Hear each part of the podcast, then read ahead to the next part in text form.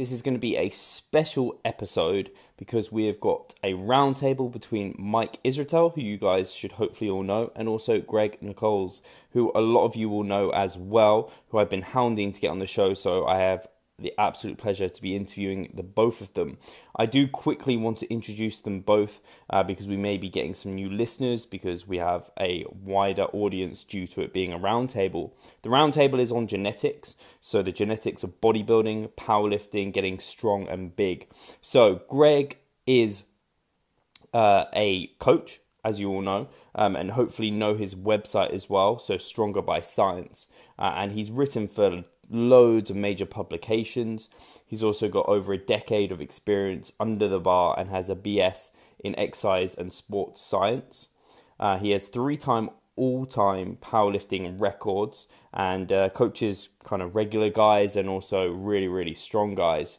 Uh, and hopefully, you've recently heard of Mass, uh, which has been released by Greg Mike Zourdos, and Eric Helms, which is a monthly research review specifically aimed at strength and physique sports, which is awesome. Uh, me and Pascal of Revive Stronger are subscribed to this ourselves.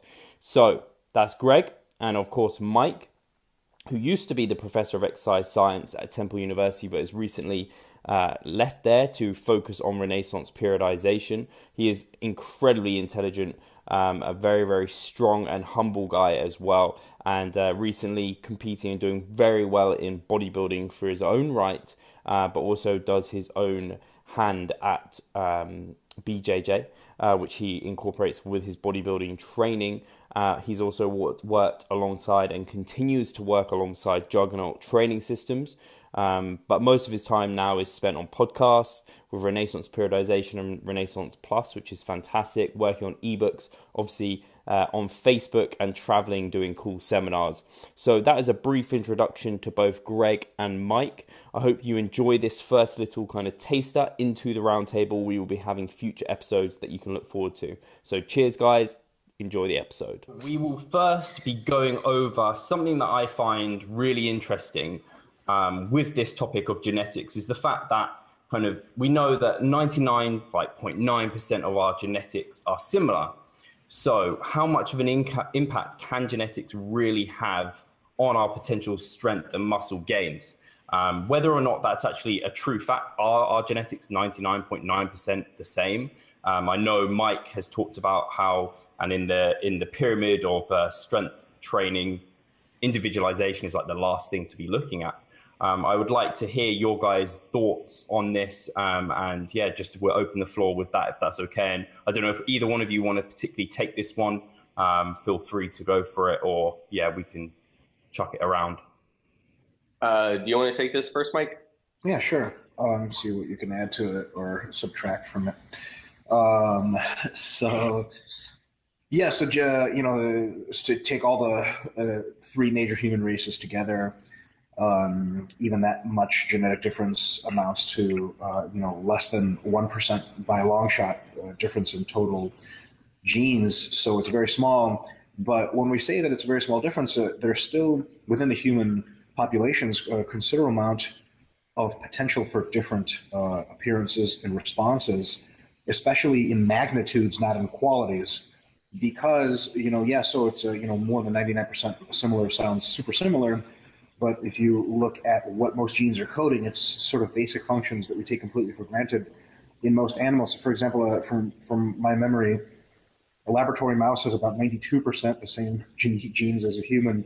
Now you think, holy shit, how's that possible? Well, you know, it has four limbs, it has a heart, has lungs, has a liver, has the same fundamental molecular machinery. I mean, that's the stuff that takes most of your DNA to code. Not unsurprisingly, because that shit is super complicated. Like what color your skin is and how much muscle you grow per year is much simpler. It's, it's, a magnitude scale as opposed to a qualitative scale. You know, the genes that engineer your heart. It's quite a quite a gene complex there. So, um, yeah, there is a small uh, genetic difference between all humans. So we can uh, say that all humans respond to stressors in more or less the same way. All humans digest food in more or less the same way. But the degrees to which they do it uh, tend to be different. And when you have especially multifactorial uh, situations, like like for example, how much testosterone are you secreting? how responsive are you to testosterone? You may not secrete much more testosterone, much less than somebody else. uh, and your responsiveness might be not much more or less, but you um, factor those two together, you multiply them together, and all of a sudden you have someone who's a hyper secretor of testosterone, maybe only double the normal testosterone, and you have someone who's twice as sensitive to testosterone at the level of a muscle cell. Uh, then two times two, that's four, and now they're four times more anabolic potentially than someone who has the other side of the equation uh, or the other side of the spectrum for both. And then, you know, so factors that genetically produce muscle growth I mean, their number at least in the 10 major pathways. Um, and if you are extreme in all 10, you can imagine that you're going to leave people behind, and thus the genetic proclivity for muscle growth or lack thereof, strength, lack thereof, etc. And there's different proclivity, which Greg to speak can speak to um, initial starting rates and adaptive proclivity, um, how much you actually adapt from training. Then we start getting into genetics being com- very considerably complex and being able to say a lot about the magnitude uh, difference between adaptations, at the end of the day, yeah, genetics plays a big role in how far you go and, and where you start. I think more practical examples, Greg can probably take it from here. Yeah, and just one other thing I'd add about the 99.9% similar uh, point. So that that tells you the number of genes that we share, but not for not necessarily like the types of genes we share. So, for example, um, take something like the ACTN3 gene, which codes for actinin, which is a protein in your muscles that uh, essentially allows your fast twitch fibers to be more explosive than your slow twitch fibers. Um, there's a version of that gene that codes for a protein that basically does what it's supposed to do. And there's a version of that gene that codes for a crappy protein that doesn't really do what it's supposed to do. And you, you look at someone that has the like correct version of that gene versus the incorrect version of that gene, they both have that same gene. So that would be counted in the 99.9% genetic similarity. But because they have uh, like different versions of that gene, that leads to a phenotypic. Um, and something else uh, where you can have the same genes but also different responses is something called copy number variation. So most people probably learned in high school biology that you have like two alleles for each gene, like one on uh, one on the, the, chromosome you got from your mom, one on the chromosome you got from your dad. You have two copies of each gene. That's actually not true. Um, you do have two copies of most genes, but you can have um, many more than two copies. So there was a study looking at uh, salivary amylase gene. So gene that codes for the enzyme amylase in your saliva uh, that lets you start breaking down starch in your mouth. And basically, salivary amylase um, predicts to some degree how much uh, intrinsic reward you'll get from eating starchy foods because you can break more of that down in your mouth. Uh, it tastes sweeter. It's just generally like a more rewarding experience. And they found that, uh, so a paper published in Nature, I believe, two years ago, found that people that had more copies of the salivary amylase gene had higher levels of salivary amylase, um, and therefore they could break down more starch in their mouth, got a larger like reward response from any amount of starch they ate, and were consequently leaner than people that had fewer copies of the salivary amylase gene because uh, they didn't have to eat as much starch to get as much intrinsic reward from eating it. Um, so yeah, that, that's another example of like, you know, all of the people in that study had the same gene. They had the salivary amylase gene, uh, but the number of copies they had of that gene, again, influence phenotypic responses, but it would still be counted in that 99.9% of genetic similarity. So yeah, essentially that's 99.9% the same. That's that's misleadingly high. Like Mike said, the vast majority of those genes are coding for stuff that is going on. Uh, well, I mean, all of them are producing proteins on a microscopic scale, but most of them, their effects don't really leave kind of the cellular level.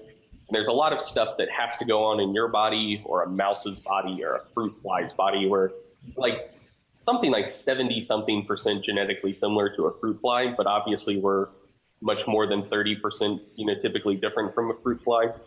Um, uh, I don't know. Jeff, Jeff Goldblum uh, especially the movie The Fly. Uh, but go on. Um, but yeah, so there's there's several different avenues by which you can share basically all of the same genes, but still wind up with very, very different outcomes.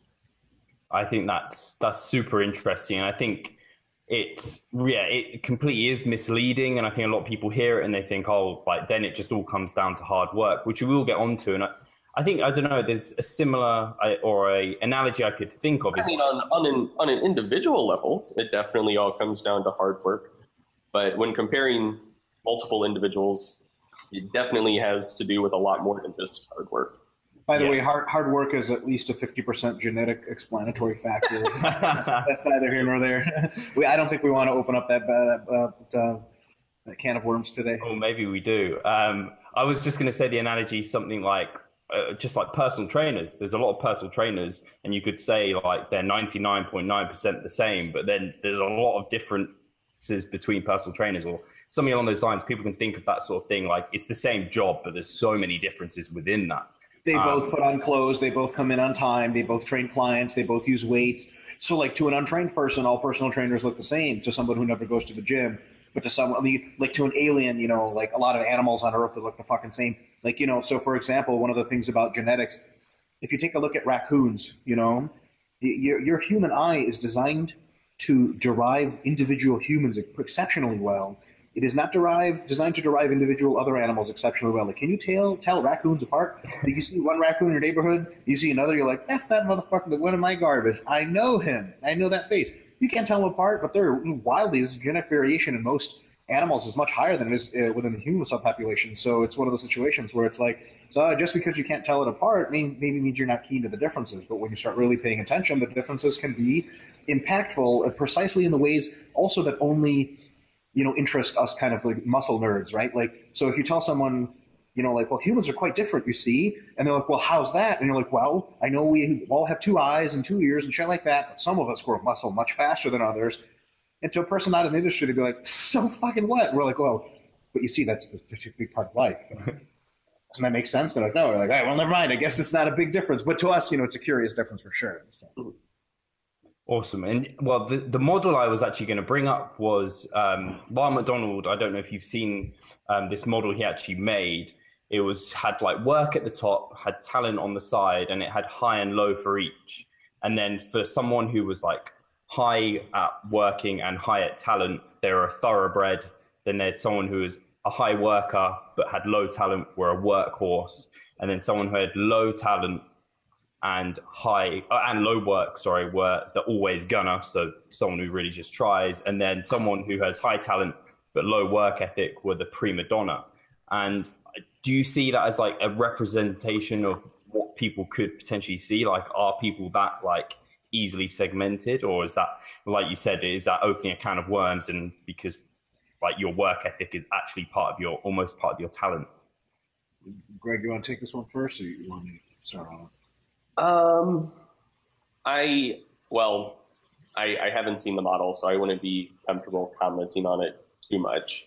Um, but I think I think what I would say in general is that those classifications might hold at like the very far corners of that little box that they would make. Um, but it, it definitely so I think I think the the biggest thing to keep in mind when we talk about genetics and innate variability between people is all of these things tend to be dispersed on bell curves, and odds are you're not an outlier. Um, like most people have similar proclivities to work hard. Most people have similar proclivities for getting bigger and stronger. There are certainly some people who are just absolutely cursed. Um, you know, they can probably still make some gains, but they'll be uh, very, very underwhelming. And then there's some people who are excessively blessed and really don't have to do much of anything, and like they just look at a weight and get big and strong. Um, so, like, definitely on the extremes, crazy stuff can happen. But I think that, I mean, the majority of people would be somewhere, somewhere like where those four quadrants intersect and maybe mm-hmm. would skew slightly more one direction or another. Um, but really, for the majority of people, they're, I mean, the majority of people are going to be more similar than different. And I think genetics kind of only start getting interesting uh, when you start dealing with freaky people on either end of the spectrum. Very cool. Mike, is there anything you wanted to add to that? Matt pretty much said it all. These are spectrum variables, so to say you can group them. Uh, I mean, grouping grouping them into two extremes is very interesting as far as an intellectual exercise, and it can really sort of derive some clarity as to why things happen the way they do. But when you go back into real world application, you know, um, you're going to have uh, individuals that are prone to some extent in a degree one through 10, really fraction of degrees between that, all of war proclivity, of genetics for muscle size, and, and there's other genetics, genetics for fat uh, size, fat distribution, muscle shape, et cetera, et cetera. You know, not, not, all of us, when we get a certain level of muscularity, end up looking like Jared Feather. Um, fuck that guy. But anyway, I, I should make sure I insult him at least once. So, but but in any case, you know, there's tons of variables that intersect. I think at a fundamental level, I think uh, you know whatever genetics you do have, it's uh, probably a good idea to. It's it's quite simple. You have the genetics you have, and then you have a variety, of sort of a spectrum of potential input you can put into the process of deriving high amounts of muscle growth or strength or whatever and it's a personal value judgment on your part as to how much you want to input into the process. Um, the interesting thing, and I think Greg can probably talk about this much more, is that um, there is a little bit of mystery to it because initial conditions aren't, they're somewhat predictive of final states and uh, adaptation proclivities for muscle gain and strength gain, but they're not as telling as you would expect. So the person that was the most jacked not lifting weights in high school may not be the person that's the most jacked if everyone in your high school starts lifting weights. Some guy who maybe didn't look all that big was just going to have this gnarly adaptation genetics and just keep fucking growing 10 pounds of muscle every year unabated for fuck knows until he's like big Ramy or something like that. So one, uh, some people I think have a tendency to, to sort of lay out their genetics or what their view of genetics is a bit early in the process, maybe at day one or month one, and they go on the forums and they realize they don't look like Mr. Olympia yet and they'll say, well, man, shit, you know, I'm not going to allocate as many resources as I was planning on originally because clearly I'm not going to be very good. Mm-hmm. And the funny thing is, is that um, it's a bit early to say that sort of thing. So I, I, don't know. Greg probably had some some better recommendations. I'd like to hear his take on that. But I think I think giving it uh, maybe two to four years of pretty pretty diligent training and pretty decent food and programming and stuff, consistency. To after I think two to four years, you kind of start to figure out which way the cookie crumbles for you, uh, potentially at least to some extent. Now there's some stuff with satellite cell number, which you don't run out of those shits until you get into like five plus years of training or 10 years. You don't really start to milk out the rest of those. So I think some of the curves are mysterious until then because you might grow amazingly your first two to four years, but that shit slows down like crazy or it doesn't slow down. But I think I think giving it a good old college try is good because you can't quite tell from initial conditions with super good accuracy if you if you're the man with a plan or not. Right, Greg, what do you think? Yeah, as as far as I'm aware, every time it's been like actually studied um, what and and actually I'll note it's not just like strength and hypertrophy. It's also uh, like aerobic adaptation as well. Um, everything actually. yeah. So when when looking at like VO2 max, lactate threshold, muscle size, measures of strength, um, and study studies that either look at, at correlations between starting points and uh, percent increases with training or studies that group by responsiveness. So, uh, kind of like post hoc sorting out high versus low responders and seeing uh, were, were those groups different when they started training? Like, is that something that predicted the, the differential response? All literally all of the studies that have looked at that, as far as I'm aware, have found that there's no relationship whatsoever between starting point and trainability. Um, so, just if, if, people want to look up some examples, um, I know they made note of that in Hubal 2005. Um, they specifically looked at that in Davidson 2014 um, and Petrella and Bamman 2007. Uh, I, I, can send you links, Steve, you just want to put them in the show notes. Um, but yeah, that's that's something that strangely like gets a lot of pushback, and in my experience, um, gets a lot of pushback from people who have been training for a while and started out kind of small and then ended up getting big and strong because these people kind of get this complex where you know oh i started i was 130 pounds and now i'm like big and strong and jacked like obviously i had terrible genetics to start with but i still did something with them So I must work way harder and be way smarter about training than everyone else. Um, and yeah, they may have had crappy like baseline muscle genetics uh, for just how much muscle they carry around if they did absolutely nothing. But that isn't at all predictive of their genetics for adaptation to training. I think that's super interesting. The fact that some people can kind of, yeah, they, they pick up a dumbbell and they grow really quick, but then they might not grow much more after that, for example. Whereas other people will grow slowly and just kind of trickle along, gaining for longer. And both might have actually good genetics or equally good genetics. Um, and it just comes down to the fact who's actually being consistent and adhering longer term. And I think I think that's a really nice thing for a lot of the listeners who maybe feel like they have those poorer genetics. I, for myself, I know like when I first got into lifting, I was like, why am I not big and jacked and like as big as these guys yet? But after time, like I'm looking now and I'm like, oh, actually, I have like a respectable physique. And it's like, well, I used to think I had bad genetics. Potentially, actually, it was just like you're you're a, a late bloomer, as it were. Um, so I think that's really interesting. Something the listeners and some of them might not like it, but I think it's actually a really, really positive, positive thing for them to kind of have a think about and take away. Um, is there kind of, do you know, like, in terms of how big can we get muscularly? Like, what's our natural kind of limits? Is there good data on that at the moment? I know, Greg, you've written quite a lot about this. I know Mike has a lot of views on kind of the fat free mass index. And um, I know, Greg, you've written about Martin Berkhan's model um, of his kind of the way he's done it. How good are these models? Are people using them in the right way? Are they getting a bit misconstrued and confused? Are they actually helpful? Um, I don't know if Greg, you want to touch on that first? Yeah. So, man, I think the intuitive to me, the most intuitive to me at least, is uh, Casey Butt's model. If I I don't know if his name is pronounced Butt or B-U-T-P, so I assume it's Butt. Um, but the, the way he derived his model is basically he looked at uh, natural bodybuilders and uh, indicators of frame size, height, uh, wrist, and ankle measurements, um, and then how that then related to their muscularity when they got on stage. So um, for people with good genetics, that's not necessarily going to tell you what like your hard limit of lean body mass is, um, but it, will give you a, a, decent indication. I think the biggest drawback to that model is it probably skews high for most people, um, since it is specifically looking at people who were accomplished natural bodybuilders.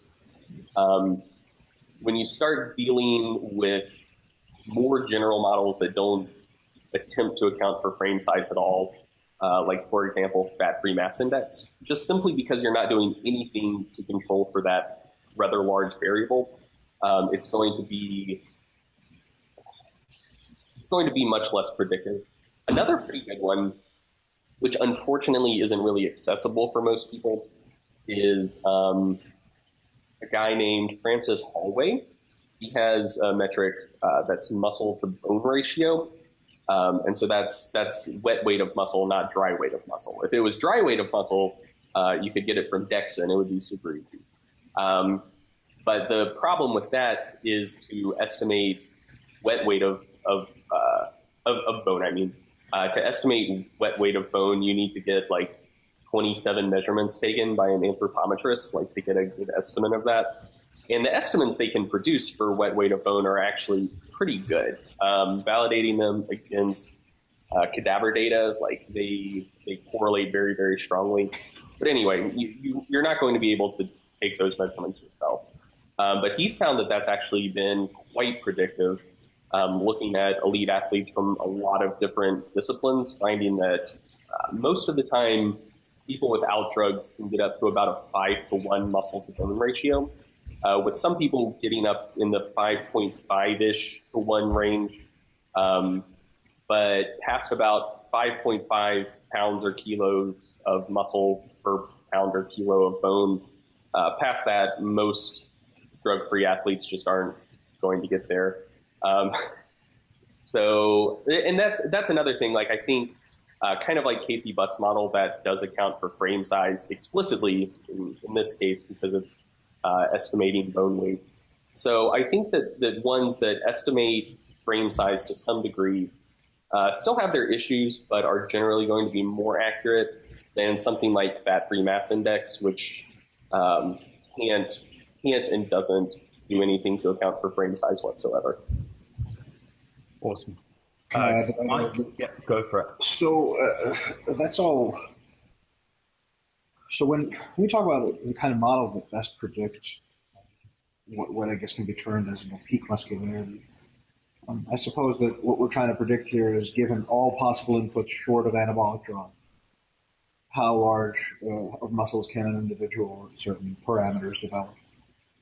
And what we have to, I think, uh, what we have to, what is really helpful in understanding how these models work and how every single kind of these models can and will work is they work uh, like many things on a statistical basis. So what they're telling you is it is a certain percent unlikely that someone over X amount of muscularity is drug free. But they can never tell you that it is certainly not the case. So problem number one that all models like this, I don't say miss, but just don't have the power to to delineate is there are a huge, there's a huge amount of genetic variation, and like Greg said, most of it is relatively uninteresting because most people average. But these discussions don't normally come up for average people of who's on drugs and who's not. They come up for non-average people. Um, uh, you know, take the perspective of Big Ramy for a second. You know, Big Ramy is currently actually, from what I've heard, 345 pounds um, with abs and veins, which is pure fucking nonsense, by the way. If you think. No, I know. It, there's pictures. It doesn't look like a human being anymore. It doesn't look like anything anymore. It just looks like a giant question mark. Might as well do that. So, um, you know, if him with his genetics, let's assume he has even a way above average response to drugs. Um, and let's assume he's shooting drugs to the moon, which maybe he is. Um, that still, if he was 245 pounds at the end of a productive 10 year natural training cycle, would it surprise? No, you fucking surprise. You get 100 fucking pounds of muscle out of drugs, and holy fuck, that's a lot. So now a 205 pound person at his height, it, it beats almost all the models. Um, now, what do, I, what do I mean by beats? He's on the very tail end of a distribution. He's maybe three standard deviations out. But with six or seven billion people, you're going to find individuals that are four or five standard deviations out, sort of routinely, in a sense, meaning every couple of years they may float up. And uh, the, so, so the way you know when you're like you know on Reddit or whatever, and people are have a thread like, "Is this guy natty or not?" The way you're supposed to couch your views on it is in probabilities. So if you know nothing about an individual and there are four standard deviations outside the natty limit, you can say, "quote." It is exceedingly unlikely that that individual is drug free. But I reserve that there is a possibility that they're in fact drug free. Right? And if they're one standard deviation out, you say it is quite likely that they are drug free, but a little bit more likely that they are not drug free. If they're right in the middle of the distribution as to what we consider maximum development, it's a 50 50 chance. And then another thing to say is so that's talking about super jack people another uh, thing to say for, for individuals, and this is a little bit more on the not maybe not depressing end, but sort of not enlightening end. Uh, I think a lot of people uh, tend to start to really shift, shift and shuffle their training, and really have this sort of ontological shock um, about what am I doing wrong when they're like 20 muscle pounds away from the natty limit, and they've been training for seven years, and they're just not getting there seemingly. Well, again, if the distribution comes to fuck us all in the ass that's the peak muscularity for humans. Usually they don't put those numbers at average well developed muscularity. They put that automatically. So here's the average distribution mean. That model predictor is already two standard deviations out.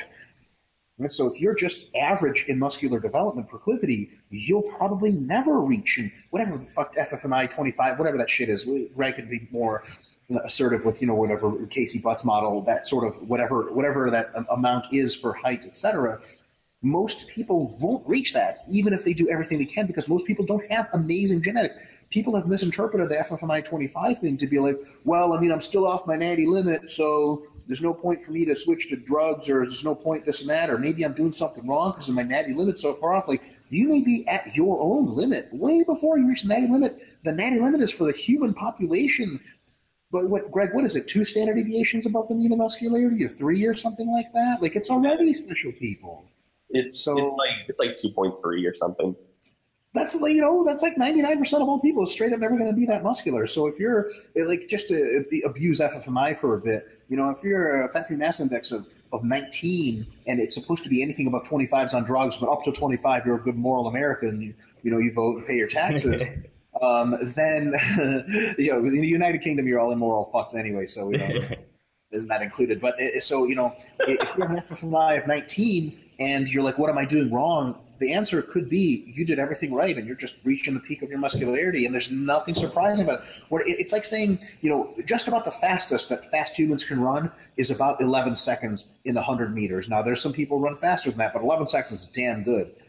Can you imagine the average person training and being like, shit, I'm still at a 13-1. Am I, what am I doing wrong? Motherfucker, almost no one ever runs at 11. That's not what you're going to achieve. That's incredible. So I think some people just take for granted they're going to achieve incredible and then needlessly program shift or do a variety of other things when that number doesn't come. And I think there's something to be said for that as well as for the freak side of the equation. And I think that's super interesting. And that actual that comparison and idea that you gave across is fantastic because I think a lot of people can relate to that and they can, yeah, you you know there's fast people and there's people that you know you're never going to be as fast as that, but people for whatever reason with muscularity are like they have their eyes set on a prize and they're like, I'm going to get there eventually. There's just where's this silver bullet? I'm going to find it. Um, something I did want to touch on because we've talked about kind of. If I, can- if I can just, just Oh yeah, go for it. subject for a little bit. Um, something I like that you brought up, Mike, is that yes, uh, if if people are using, people tend to use like the idea of like a quote unquote natty limit wrong on on both sides of the equation. Uh, one, everyone and their brother thinking that that's like their goal that they should shoot for. It's not a bad goal, but uh, yeah, based on how the models were derived, they're it's probably not somewhere that the vast majority of people are going to get in the first place. And then on the other end, if people are trying to use it like as a way to predict if someone's on Drug not, like I, I agree hundred percent that that should be addressed um, instead of just a hard cutoff probabilistically. And incidentally, since I love Excel, I made a spreadsheet based on like the published research data on uh, fat-free mass indices of users and non-users um, as a way to, to get an idea of the odds that someone is drug-free based on their fat-free mass index. Um, and I was hoping it would catch on because it, it's the, as far as I'm aware, it's like the most uh, statistically rigorous way to go about answering this question. But I also don't think anyone understood it, so it didn't. Uh, but we can put I that never in saw show it, Greg. notes. I'm now curious. Please do. Do what? I never saw it, man. I'm, I'm really curious to see it. I, please, please put it in the show notes because I, I want to take a I look totally at it. I mean, it's it's really simple. Like it's just like you take the means and standard deviations for users and non-users, like plot those probability uh, dis- or um, uh, probability distributions, um, and then like I, I also have a way that it can account for your assumptions about uh, Wow. the percentage of a population that's on drugs because we can't uh, we can't forget about base rate neglect here, guys. This is man, this is another thing that like this is way off in the weeds, but it drives me crazy when people uh, have this discussion. So essentially, like you know, take, if you assume the quote unquote natty limit for fat free mass index is 25 or something, and you come across someone who has a fat free mass index of 25 and a half, and you want to assess the probability that they're on drugs or not. Um, one thing you have to keep in mind is what percentage of the population you're dealing with is on drugs or not. So, for example, um, if that's like a NPC bodybuilder or something like that, untested bodybuilding, you assume 95% plus of those guys are on gear. So if you come across an NPC bodybuilder that has a fat-free mass index of 23, there's probably still a better than 50% chance that that person's on drugs, even though their fat-free mass index is relatively low. If, on the other hand, you're dealing with like an IPF powerlifter who, even if you take like a really cynical assumption and assume that 20% of them are on gear, which is much higher than, than I assume it is. Uh, even if you think 20% of them are on gear, and you say there's an 80% chance that someone is drug free in this population you're dealing with, uh, somewhere above the quote unquote natty limit, odds could still be in their favor that they're drug free. There, there could still be a 50% plus chance.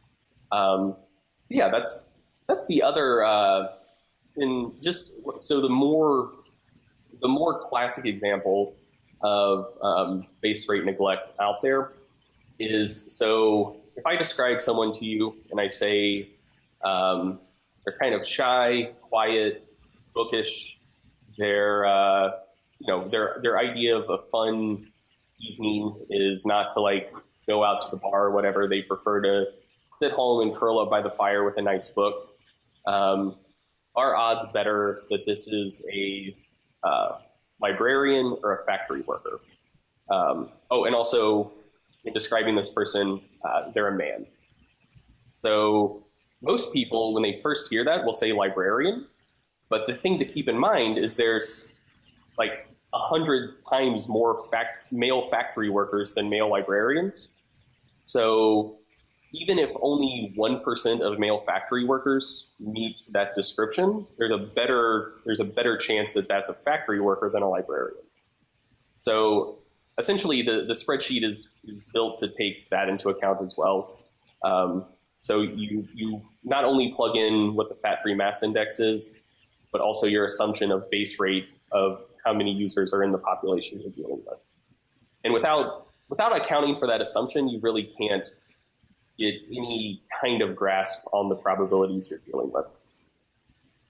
That's yeah, super interesting. I think I've actually, I think I've seen it. Um, I can't remember it in detail, but I'll certainly link it in the notes below so people can have that because um, I think that sounds really interesting. I think yeah, if I mean people love a natty witch hunt, so why not use something that's actually fairly like rigorous in your testing and go with the Excel spreadsheet that you produce something I did want to touch yeah, on. I don't, was... I don't mind if people witch hunt. I just prefer they witch hunt in a statistically rigorous way. you know what I mean? Totally. I feel like it's kind of counter to witch hunts, but whatever. It, it's yeah, it's the evidence based witch hunt. So it's, yeah, it's, good empirically driven witch hunt. We have way too um, few of those. What I wanted to bring up was you talked about in Casey Butt's model, kind of um, kind of talking about bones and structures. And I think I've heard Menno Henselman talking about as well, where it's like he talks about it in relation to like it's your foundation. The bigger the foundation you've got, the more ability you have to build upon that foundation. So, like a house, if it has a big foundation, you can build a really big house. If you've got big bones, big wrists, big ankles, you have the potential to build more muscle upon those. That sounds awfully similar to like a mesomorph, ectomorph, um, that sort of thing. Is that is there any like reasoning behind this? Um, like, is I know we like as a lot of the listeners will know these aren't particularly great models, um, but they do some have some similarities within that. I don't know if you guys, if uh, Mike particularly wanted to touch on um, those sort of models and their predictors and whether people can be one or the other, or if there's any genetic kind of individualization within those. I'd love to start that one off. The, uh, classic body typing model missed one kind of body type in their search for extremities of body types, and that is the skinny fat hipster, which uh, is a modern body type, but I'm sure had to be around back then when they made these things up.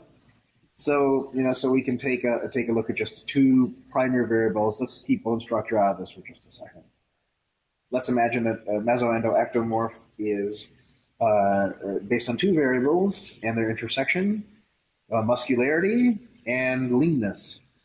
So someone with a lot of muscle and not a lot of fat would be a mesomorph. Someone with a lot of both would be an endomorph. And someone with not a lot of fat but also not a lot of muscle is going to be an ectomorph. They left out the skinny fat hipster which has lots of fat but not a lot of muscle and looks great and you know one of those um, flannel shirts with a top button buttoned and skinny jeans like you know I'll never be able to wear. So uh, you know that's the thing is that if you're going to look at those two intersecting variables, you have to remember that there's six or four peaks to it, right? Not three. And you know, it's it's one of those things. It's kind of almost like a tragedy when someone is like, because you know the way they describe endomorph, for example, um, somebody who had plenty of body fat, big, sort of big, wide bones, but would put on a ton of muscle and strength. And that left out a bunch of sad motherfuckers that had these tiny frames and a shitload of fat on them and not a lot of muscle building proclivity or base rate to begin with, or base size. And what the fuck? They were like, oh yeah, I'm an endomorph. And two years of training later, they don't have shit to show for it. And they're like, I'm not going to be a lumberjack, apparently, like this model said I was supposed to be. Now, I know I'm not going to be Mr. Baywatch, mesomorph guy. I know I'm not going to be champion endurance runner, ectomorph guy, but damn it, I thought I was going to be big and strong and at the very least hairy. Um, so, you know, it's it's one of those things that it just misses one one fourth of the of the potential population. And then when we expand our view and say, okay, well, so if we got the one fourth, and really it's just a spectrum of muscularity and body fat, then we can put in a spectrum of bone size into there and frame size, and that makes the model much more complex. Takes our three or four different body types and makes them damn near fucking useless because now there's this really like now you know we have like a instead of a square we have like a fucking octagon or something. It starts to look like a circle of, of, of variation.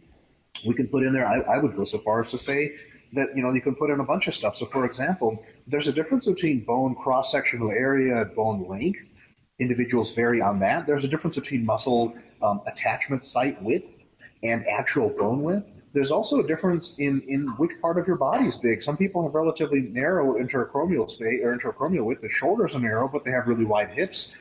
Some people have the other way around. Some people have wide both. Some people have narrow both. So once you start talking about it like this, you know, you really just uh, these three body types, uh, the, the you know sort of really old mesomorph, endomorph, ectomorph just become a fucking total waste of time. And the only question you have to pose for yourself is what is what is my proclivity to gain muscle and what is my initial state? What is my proclivity to gain or lose body fat? What is my initial state? Uh, in, in the multiple parameters in which they are variable, what is my proclivity to have the frame size to potentially carry even more muscle, etc. And then after that, it's all said and done. It looks like a pretty complicated soup to mix up. And I would say that it's probably best not to really look at that soup too much unless you're really into this kind of stuff like Greg and I and you're just doing it for intellectual curiosity. Rather just throw your dice in, uh, see how you do, uh, because that shit all sorts itself out. You know, it's interesting looking at stuff, but you can't change any of this unless you're working on a super advanced genetic shit, which in RP we always are. We'll be producing fake humans in no time. Um, you can just have your own surrogate. And, you know, they're farmed and they have this pretend life they think they're living and then they're killed so you can have their body. But anyway, it's a nice life they have. So I'm getting off track. But in any case, it's one of those things like, you know, it's not just like the two variable, the three body types. It's an infinite number of body types. And because there's so many variables determining muscularity and body fat uh, distribution, uh, there's another one. I just made another one up. Body fat distribution. Like, do you have a lot of upper body fat or lower body fat, et cetera? Which one are you? Meso, endo, ecto? What the fuck is that, right? So it's it's much more complex, but in, in, in some senses much more simple because it really is muscularity versus leanness and body shape and you know which, which type you are is really kind of a fucking point of a question to ask. And uh, another thing I'll add about somatotyping is uh, it was never meant to say anything about like trainability or bodybuilding or strength training or anything like that in the first place. It was a crackpot psychology theory. Um, the idea was that you could body type people, uh, and if someone was an ectomorph, they were going to be like shy and nervous. If someone was a mesomorph, they were going to be a bold adventurer and highly intelligent. Because they beat everyone up all the time. yeah. And if someone was a endomorph, I think they were uh, stereotyped as like lazy and stupid, which that, that, stereotype has, has continued to uh, carry over to the modern day. Um, anyway, but yeah, it was uh, it was all just like a crackpot psychological theory. It had it had nothing to do with strength training in the first place. But the book, like that, really popularized it, the Atlas of Man, dropped in uh, 1954, I believe, when like the whole bodybuilding like physical culture was taking off in the first place. And so that got like picked up by that movement and like pre golden age bodybuilders. Uh, and it's just stuck around ever since. Yeah, th- that was never what the application was supposed to be. Like it's just crackpot, stupid psychology. Yeah, I think it's it. I mean, people know it now is something that's it's making a gross simplification out of things, um, and actually, it's it's less helpful than it actually ever kind of could be. And Um, I, I just want to make sure you guys. Um, I definitely want to get you on again, but I know you both are busy, so um, should we call it here? We've had like a nice introduction about kind of muscular limits, talking about kind of genetic procliv- proclivities to muscle growth, um, and how kind of we can have fast, slow burners, and kind of. I loved Mike's comment there about we should just kind of chuck in the dice and there we go and give it a good try. Um, but I definitely think we have a lot more we could delve into. So I want to thank you both for taking the time now. Um, and sorry that it got cut a bit short. Sorry to the viewers that it got a bit short because I know we are just getting into things. Um, and I want to definitely get you on again. So yeah, thank you so much for coming on. And I'll make sure everything we talked about is in the show notes. Everything that people can contact you will be in the show notes as well. Um, and hopefully, yeah, we can catch up soon. Yeah, thanks for having me, Steve. Thanks for having us, and hopefully we'll both be back at some point to, to keep hashing. Definitely.